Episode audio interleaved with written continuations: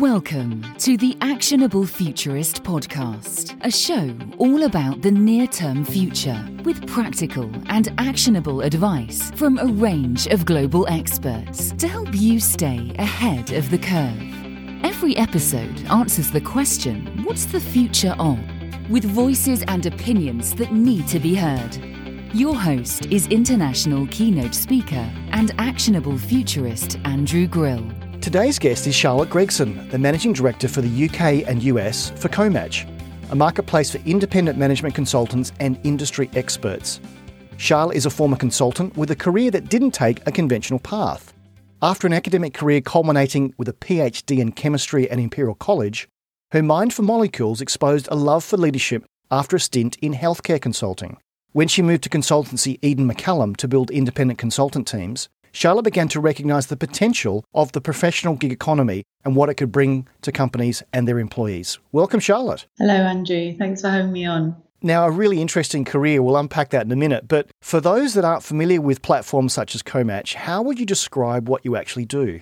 I probably would say we're, we're a professional matchmaker, if, if that doesn't belittle too too much of what we do. Um, essentially, we're a network of, of freelance consultants um, and project managers and, and, industry experts. So we find relevant people um, for, for, our clients to work on their, their project and, and interim needs. People may have heard of other sites. Um, I'm sure you are very different, but how would you compare to other freelance sites such as Fiverr and Upwork? We, I would say, are, are higher quality compared to sites like that. Um, we are a, are a closed platform. So we operate a, a high degree of, of, of vetting um, and discretion in terms of the, the roles and types of projects that, that we work from. Essentially, we're dealing with, with people who bring sort of backgrounds in the professional services. So that also means that we're a, we're a higher price point um, than, than some of those networks. More, more of on demand talent rather than the, the gig economy, which I think is, is more commonly sort of associated with the, the Deliveroos and, and Ubers of the world. Yeah, we'll talk about how the whole gig economy is going beyond delivery and driving taxi taxis. There's nothing wrong with that. But uh, I've been a consultant, you've been a consultant. So, yes, there is a higher price point, and, and we'll get into that because I think people are now looking at the gig economy for experience roles and experience hires. It's probably fair to say the boundaries between freelancers and established consulting firms are becoming a bit more porous. So, have large consulting firms adopted a much more proactive approach to bringing freelancers into the delivery of their client engagements? For us, that's been one of the, the major trends of, of um, emerging from the pandemic, actually. I think that really expedited the, the shift in, in how consulting firms were, were engaging with, with external talent. Um, you know, I think some of them suffered from you know being able to to ret- ret- retain and attract talent to their organizations, um, as well as for some, you know, the necessitating redundancies. Yeah, but all of that has, has meant uh, more blended teams um, are much more commonplace than they were maybe even 18 months ago. So you describe Comatch as a talent on demand platform. How does that work in practice? At the very simple end, someone can enter a brief on our on our website or send us an email. Regardless, actually, what we do like to do um, is to talk to the person about their need. I think it's really important to understand the um, nuances, uh, particularly around sort of style or cultural fit. Ultimately, that often determines the success of an engagement. You know, someone's functional or industry knowledge is uh, should be taken as, as given, but how someone works, how they fit within an organization is really important. So once we've understood some of the nuances around that, you know, some of the things that you maybe can't write in a brief, like the chief exec knew and doesn't get on with the CFO and the kind of personalities are involved, that allows us to use our algorithm to quickly identify relevant people on the hard factors side.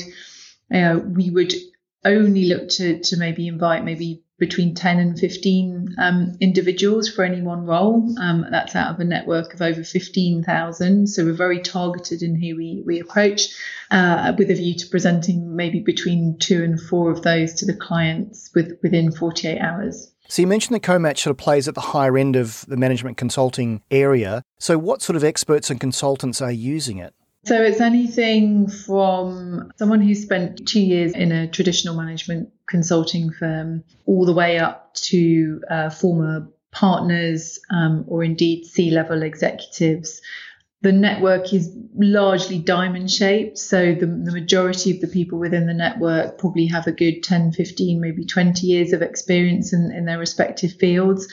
Um, and quite often um, have a blended background between those that have spent time uh, in a consulting firm, um, but also then have gone on uh, to work in industry or, or to work for startups as well. So I've been talking for a while about the concept of an exec gig worker, perhaps an experienced CFO who doesn't want a five day a week job anymore but wants to develop their portfolio career. Is this possible within your platform and are you seeing examples of this occurring? Absolutely. I think um, interim executives are, are really commonplace, especially for those C level executives. We see most demand probably for CFOs, COOs, maybe CTOs. I think the portfolio really probably comes from them being able to play sequential roles. If there is a particular setup or need to, to bring someone in on an interim basis, it usually is for a defined period of time and it typically is more full time. Um, that's not to say you don't get that that light touch advisory with, with which people can then sort of intersperse their their NED or, or advisory work. But but definitely, I think um, increasingly at the executive level, people want that variety actually in terms of, of what their work life looks like. Well, I think over the last couple of years, we've all re-established and re-evaluated our purpose of going to work. And I'm hearing a lot of people saying, you know, I really want more of a work-life balance. And if my current employer can't offer that, I'm going to look look elsewhere. This phrase, the Great Resignation, has been bandied around. Is it really happening? And I'm sure a platform like yours really helps accelerate that. For me, it's more of a, a re-evaluation or recalibration. We're certainly getting movement in, in the job market. People absolutely, I think, are looking for for more from from their, their work than they perhaps were, you know, 18, 24 months ago. What that means for employers is is being able to really understand what, what motivates and, and drives people and, and I think there has to be an alignment of values in terms of the work they're doing, which ultimately dovetails really well with the freelance model because the inherent flexibility and choice that exists within that, you know, to opt in and choose to do work for clients whose whose purpose or mission or product or whatever it is, you know, aligns with, with them as individuals, it, is much more compelling for, for a lot of people. So, those that have been involved in consulting firms would understand the, the way to run a consulting practice efficiently is to have as many consultants engaged on active assignments and having fewer on the bench, which is where people don't have a current assignment. So, is CoMatch a way to manage that bench so you've got more people out there and maybe have fewer people on the bench and then you run a virtual bench? It allows firms, rather than having to staff for the highs, um, it allows people, consulting firms, to, to bring in talent where there is that um, you know extra capacity that's needed for, for the peaks, or indeed where specific expertise is, is required to, to input into projects. We've we've definitely built out um, flex pools of resources for our consulting clients that that is in you know an ongoing or I don't want to say emerging trend because for some of our clients they're quite well developed in that road but but having sort of pre-vetted pools of talent um, that they can access on an as needed basis it, it's typically aligned around uh, where they see a a, demand in a certain industry practice or indeed on, on a certain topic like pricing or sales force effectiveness. Um, but I, I, think that's quite an interesting change to um, you know the consulting uh, model overall, and, and indeed I think people are increasingly there are quotas. If you look at case teams, that partners are uh, required to to staff a certain percentage um, of their case teams using external resources now, which which again, if if I think back a you know two three years, that that would have been almost unheard of as as a model. So everyone I talk to is saying that the place they work, whether it's a consulting firm or one of their clients, they're no longer going to be required to be in the office five days a week. I saw someone yesterday that said it's 3 2, other people it's 2 3, which means we're all having to learn to work in a distributed way where we can't always walk over and talk to our colleagues. From your experience working with freelance consultants at CoMatch, what tips do you have for working more effectively in a distributed way? With any project setup, it's really important to establish relationships. You know, the, the 3 2, 2 3 model, I think that will become the norm. what therefore is important when you're working with a bunch of new people for the first time is that you probably invest in that face-to-face interaction up front so that you have a good foundation or have you know built the relationships out to, to facilitate working together when, when you're not sat next to each other so i think it, it varies during the life cycle of a project in, in terms of, of what that looks like but but definitely some face-to-face interaction if possible is needed um, otherwise, you're looking at making sure you're you fitting in with the with the culture and norms of the organisation. You know, in terms of ways of working, whether it's certain tools that that people are using. I'm still probably a bit old school, and it's it's always good to pick up the phone and talk to someone. I think rather than send you know a lengthy exchange via via Slack or, or email. You talk about the tools that people are having to use. We're all becoming very familiar with Teams and Slack and Zoom and those sort of things. Have you seen any other emerging tools that better facilitate distributed work? There's a couple um, that, that I've come across, I, either that, that we've used or that I've seen used on projects. Miro is, quite a good whiteboard for when you know, you're you're not in the same room and can't stick post-its up somewhere. I think Padlet's quite good as well in terms of again an, an online sort of an online board for for collating ideas workshops in particular are, are, quite hard to do in, in that remote setting. I think we've all got quite used to doing you know, Zoom or Teams calls uh, via video, and, and actually the hybrid model will always necessitate uh, video calls. I don't think they're going away anytime soon because it's unlikely that everyone will be in the office on on the same day, which means that you you do need um, the support of, of tools like this um, to to better facilitate some of the things that you used to be able to do quite quite easily in person.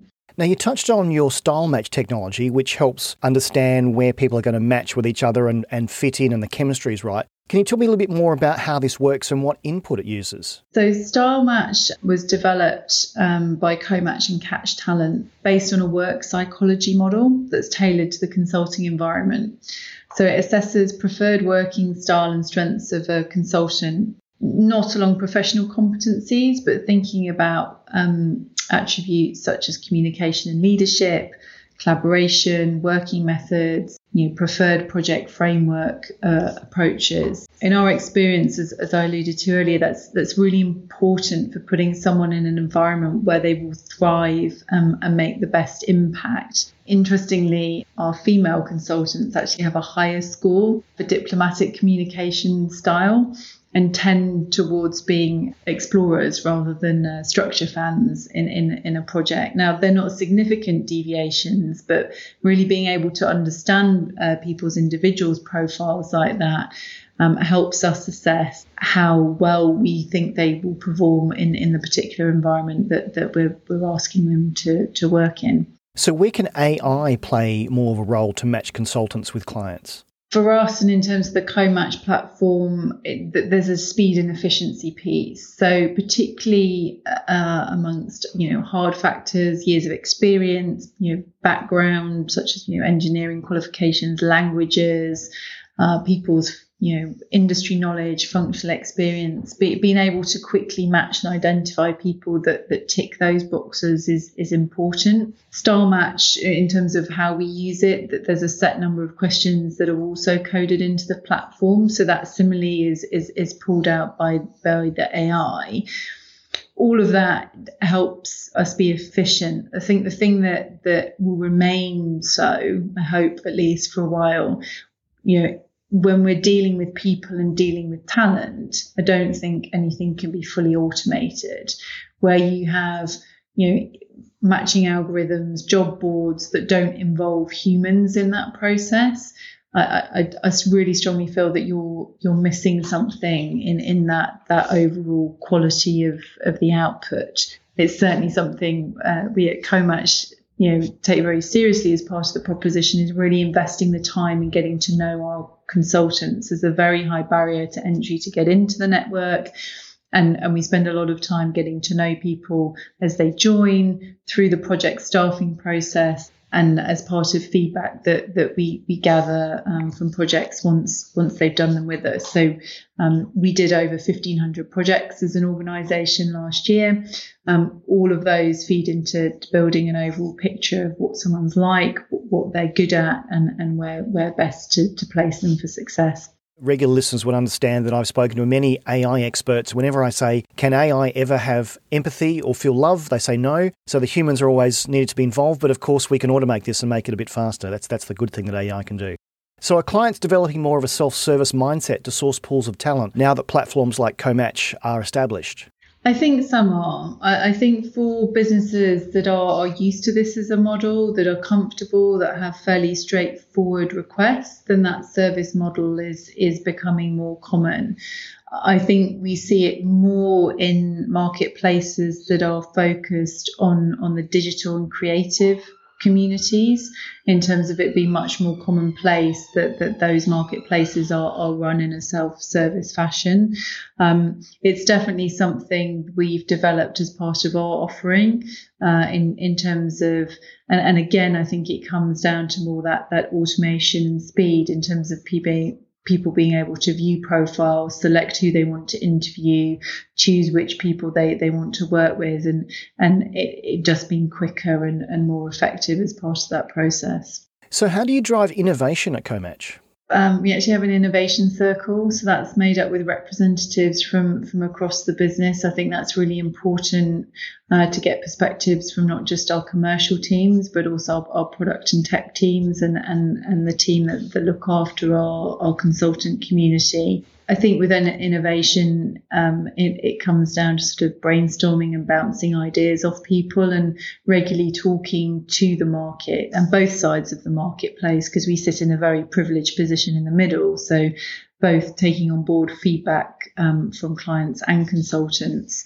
um, and really thinking through you know what that looks like in terms of future needs that, that they might have. Um, it's certainly where the, the, the, flex pool idea came from in terms of having that pre-vetted um, bench of, of, of talent uh, to draw from. So, what do you think the freelance world will look like in the next, say, 12 or 24 months? Will it accelerate from where it is now that we're kind of getting out of this pandemic uh, mode? I like to think the future is freelance. I wouldn't I wouldn't be doing um, what I did otherwise.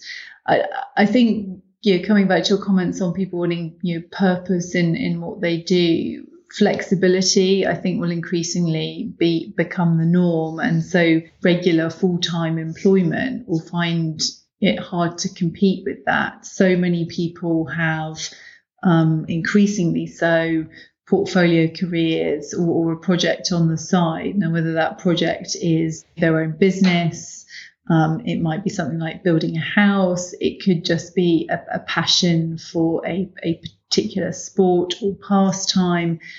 But you know, enabling sort of people's lives and work and set up so that they can do more than just a job. Um, absolutely, I, I think that that will the momentum around that will, will build because I think there's still a lot of education to be done actually in, in the space.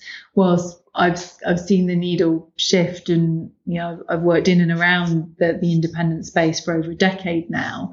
Uh, there's been much more traction in in the last few years, but but still it's quite surprising as as you're out in the market talking to clients. Um, for a lot of people, this as a model is is still unheard of and, and not widely used in organisations. And I think that ultimately uh, creates a lot of opportunity. So we talked about your career. You alluded to then that you've been in management consulting for 10 years. You started with a PhD in chemistry. Quite an interesting turn to get to where you are. You're now leading a business here in the US and, and the UK. What challenges do you face being a female tech leader? It's not specific to being a, a, tech leader. I think it just specific to being a, a female leader. Um, you know, if I look at commercial organisations, particularly sales organisations, there are there are very few women in, in senior leadership positions. The consulting industry, you know, our network is reflective of that. so there's only about twenty percent women in, in the network. I think people often think that this as a model is is more amenable to women, but actually that the numbers of women in the network are, are very much reflective of, of, of what's mirrored in, in the industry. So you know, I, I think for me, I certainly some of the challenges remain that I don't have a good group of peers or indeed role models um, to, to, look up to. And, and aside from that, it's the fun and games of logistics of childcare. Um, what I would consider the, the mental load of, of balancing being a working mum, I think probably are my biggest challenges, particularly so, I think, across the pandemic, women shouldering more of the caring responsibilities, more of the homeschooling responsibilities And sadly, that meaning that, that, that many women were forced to step back from the workforce as, as a result. You talk about the freelance model being not well understood, but it's ripe for growth. You shared a Harvard Business Review article that quotes McKinsey as saying they estimate there will be 500 million freelancers working through platforms like Comatch before 2030. So, how does this change the whole industry dynamic, not just consulting firms, but within their own clients as well? Yeah, that's an interesting one. I think increasingly solutions will will need to be more holistic. If I take the old adage that no one's I don't think oh, well, there's probably an example somewhere, but in general, no no one gets, you know, fired for hiring McKinsey or, or IBM. That that brand stamp of approval is really important to a lot of businesses where they're making key decisions, where they need some extra support to to to investigate or, or work through topics. But I think as as that mix shifts and, and and it will be a more blended mix between the firms or indeed the firms bringing in expertise from from elsewhere. I think potentially that brand names could play less of a role and the focus will shift more towards, um, you know, trust and how well known the, the resources are.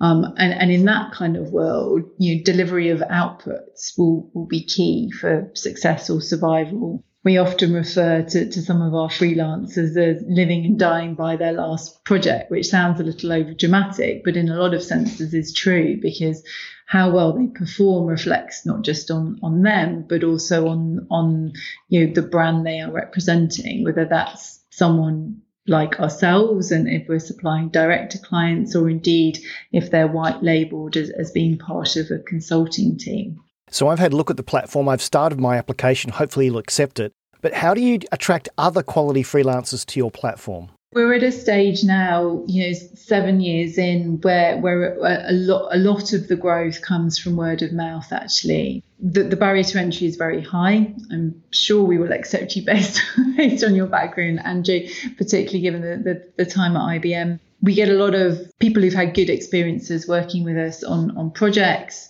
that understand the types of profiles that we're looking for, that understand the types of needs that our clients have, that that will ultimately refer people uh, to us. So I think we're in quite a fortunate position now, having made the investment early on, where it's it's most, mostly word of mouth.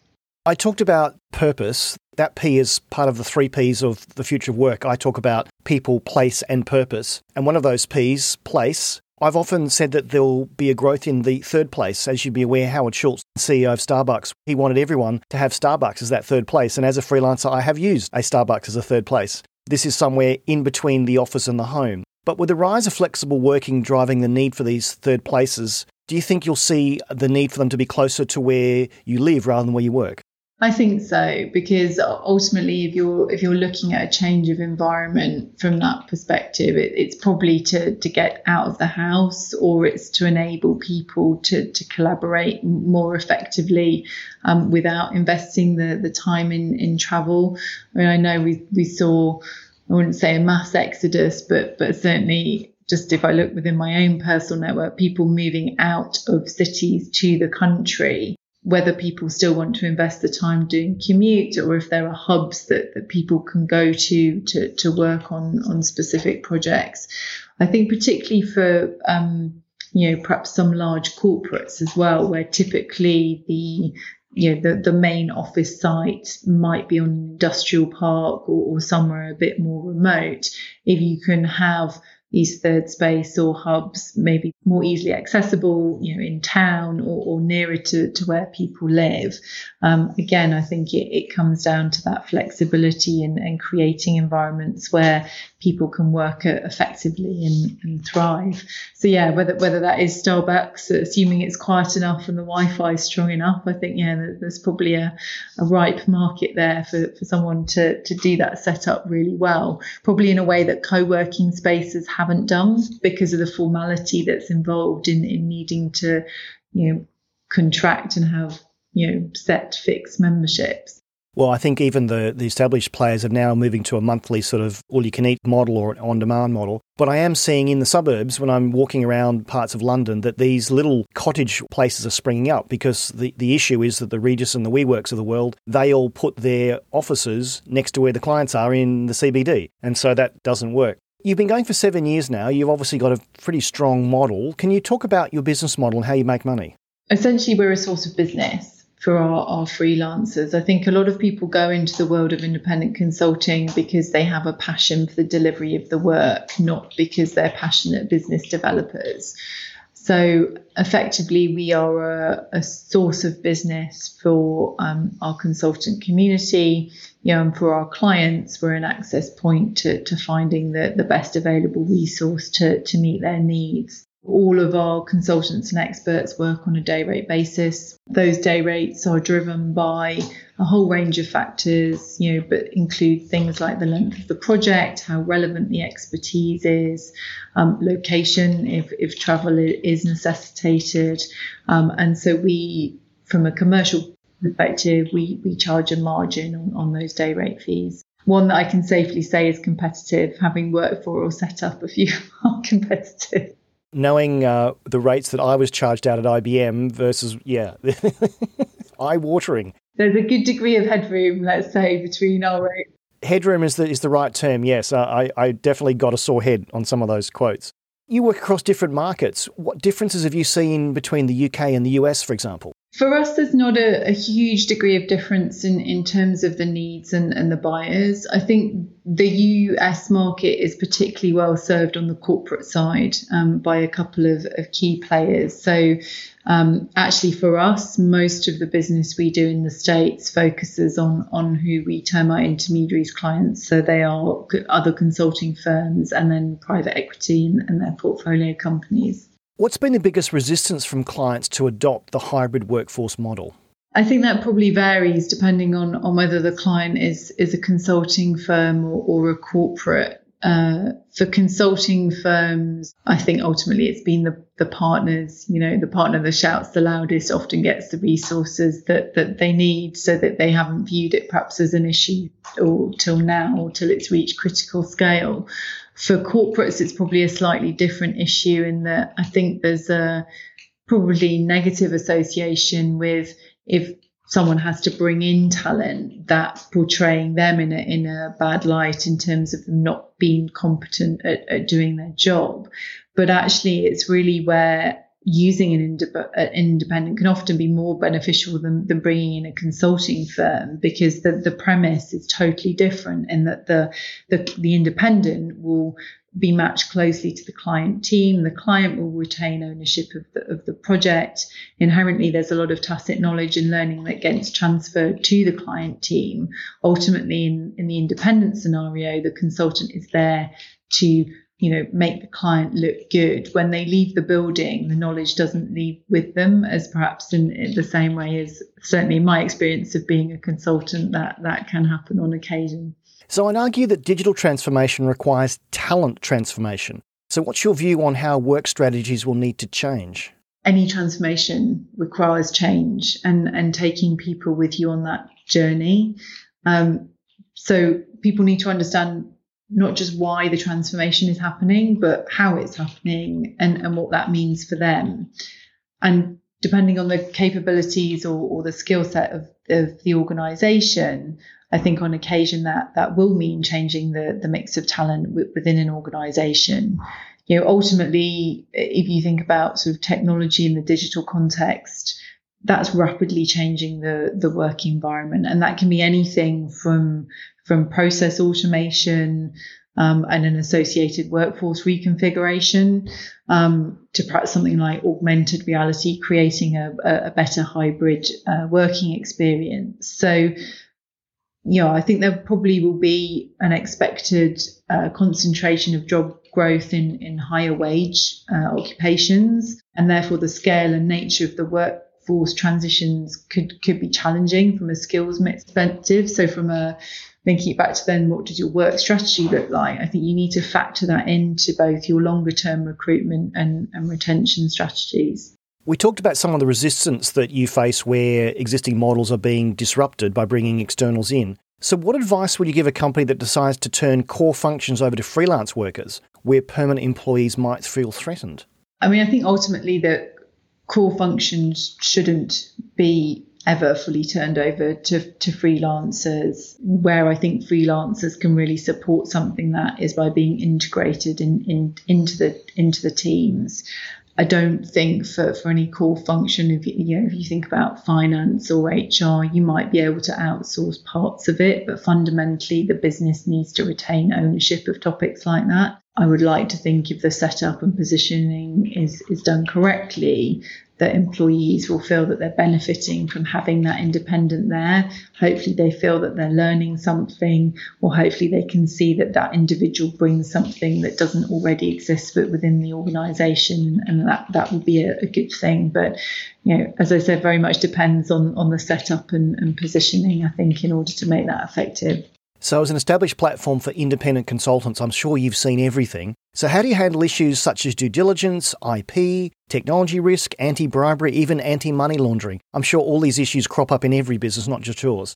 They do. We typically operate in, in line with, with our clients' terms. You know, that's particularly important around intellectual property rights, you know, who retains ownership of that. What it usually involves is extra documents being signed to, to make sure things like that are, are covered from technology risk, where how that typically is addressed is in terms of uh, clients providing uh, laptops so they're appropriately security encrypted um, you know, and couriered over to, to people. We, we did see that actually as, as a challenge actually in terms of getting the, the right bits of equipment to to consultants based in, in different geographies. That that was probably one of the challenges of, of lockdown, but but important in order to address risks like this. And in, in terms of things like anti-bribery, you know, anti-money laundering, it's why um, the vetting is so important in terms of uh, character references and, then additional background uh, checks can be done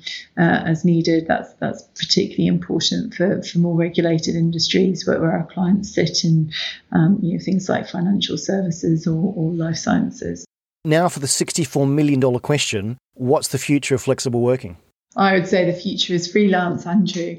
That mix of hybrid and, and remote working, uh, definitely in terms of flexibility. I'd like to think that there'd be an increase in, in a four day a week model as well. Um, I, I, know there's an ongoing trial in, in, the UK at the moment looking at productivity uh, in relation to that but but I think that the future will definitely be all around making people more effective and, and helping align their roles with, with purpose and motivation. So before we finish, I want to run you through a quick fire round so we can learn a little bit more about you. iPhone or Android? Android. Window or aisle? Aisle, because I like to be able to get up and stretch my legs. Online or in the room? Face to face, every time your biggest hope for 2022? I think that there'd be a little bit more stability. You know, if you look at COVID, if you look at the Ukraine, it would just be nice for people to kind of have a period where where there's not huge global crises happening. The app you use most on your phone? WhatsApp. I think that'd be mine as well. It pays me regularly, certainly on certainly on the school side to make sure I've not forgotten stuff. What's the one thing you won't be doing again post pandemic? Uh, online drinks although I did quite enjoy some of the online quizzes. What are you reading at the moment? Blood Orange, which is a thriller book by um, Harriet Tyce. It was recommended to me by someone in the team. I tend to sort of mix fiction and non-fiction, so I've I've just finished uh, Happy Sexy Millionaire by Steven Bartlett, which was also a, a good read. Final quickfire question How do you want to be remembered? I'd like to be thought of as someone who was authentic and dependable and content. And I think for me, definitely important that I would have created better opportunities for my children. So, as this is the Actionable Futurist podcast, what three actionable things should our audience do today when it comes to setting a hybrid workforce strategy? So, I think the first thing is to properly identify and then articulate um, some clear needs or, or use cases for a hybrid workforce. The second thing would be to ensure you get both organi- wider organisational um, and stakeholder buy-in and, and, engagement. And then for me, the third thing would be to work with a, a trusted talent um, platform, ideally, um, in, in order to, to deliver on those needs. And how can people find out more about you and your work? I post quite often on, on LinkedIn, um, and I've also got various articles um, on CoMatch's blog uh, on our website, www.comatch.com. Charlotte, a great discussion today. Thank you so much for your time, and it's great to learn more about how freelancers can actually have better purpose in their life. Thanks very much for having me, Andrew. Thank you for listening to the Actionable Futurist podcast. You can find all of our previous shows at actionablefuturist.com. And if you like what you've heard on the show, please consider subscribing via your favourite podcast app so you never miss an episode. You can find out more about Andrew and how he helps corporates navigate a disruptive digital world with keynote speeches and C suite workshops delivered in person or virtually at actionablefuturist.com. Until next time, this has been the Actionable Futurist Podcast.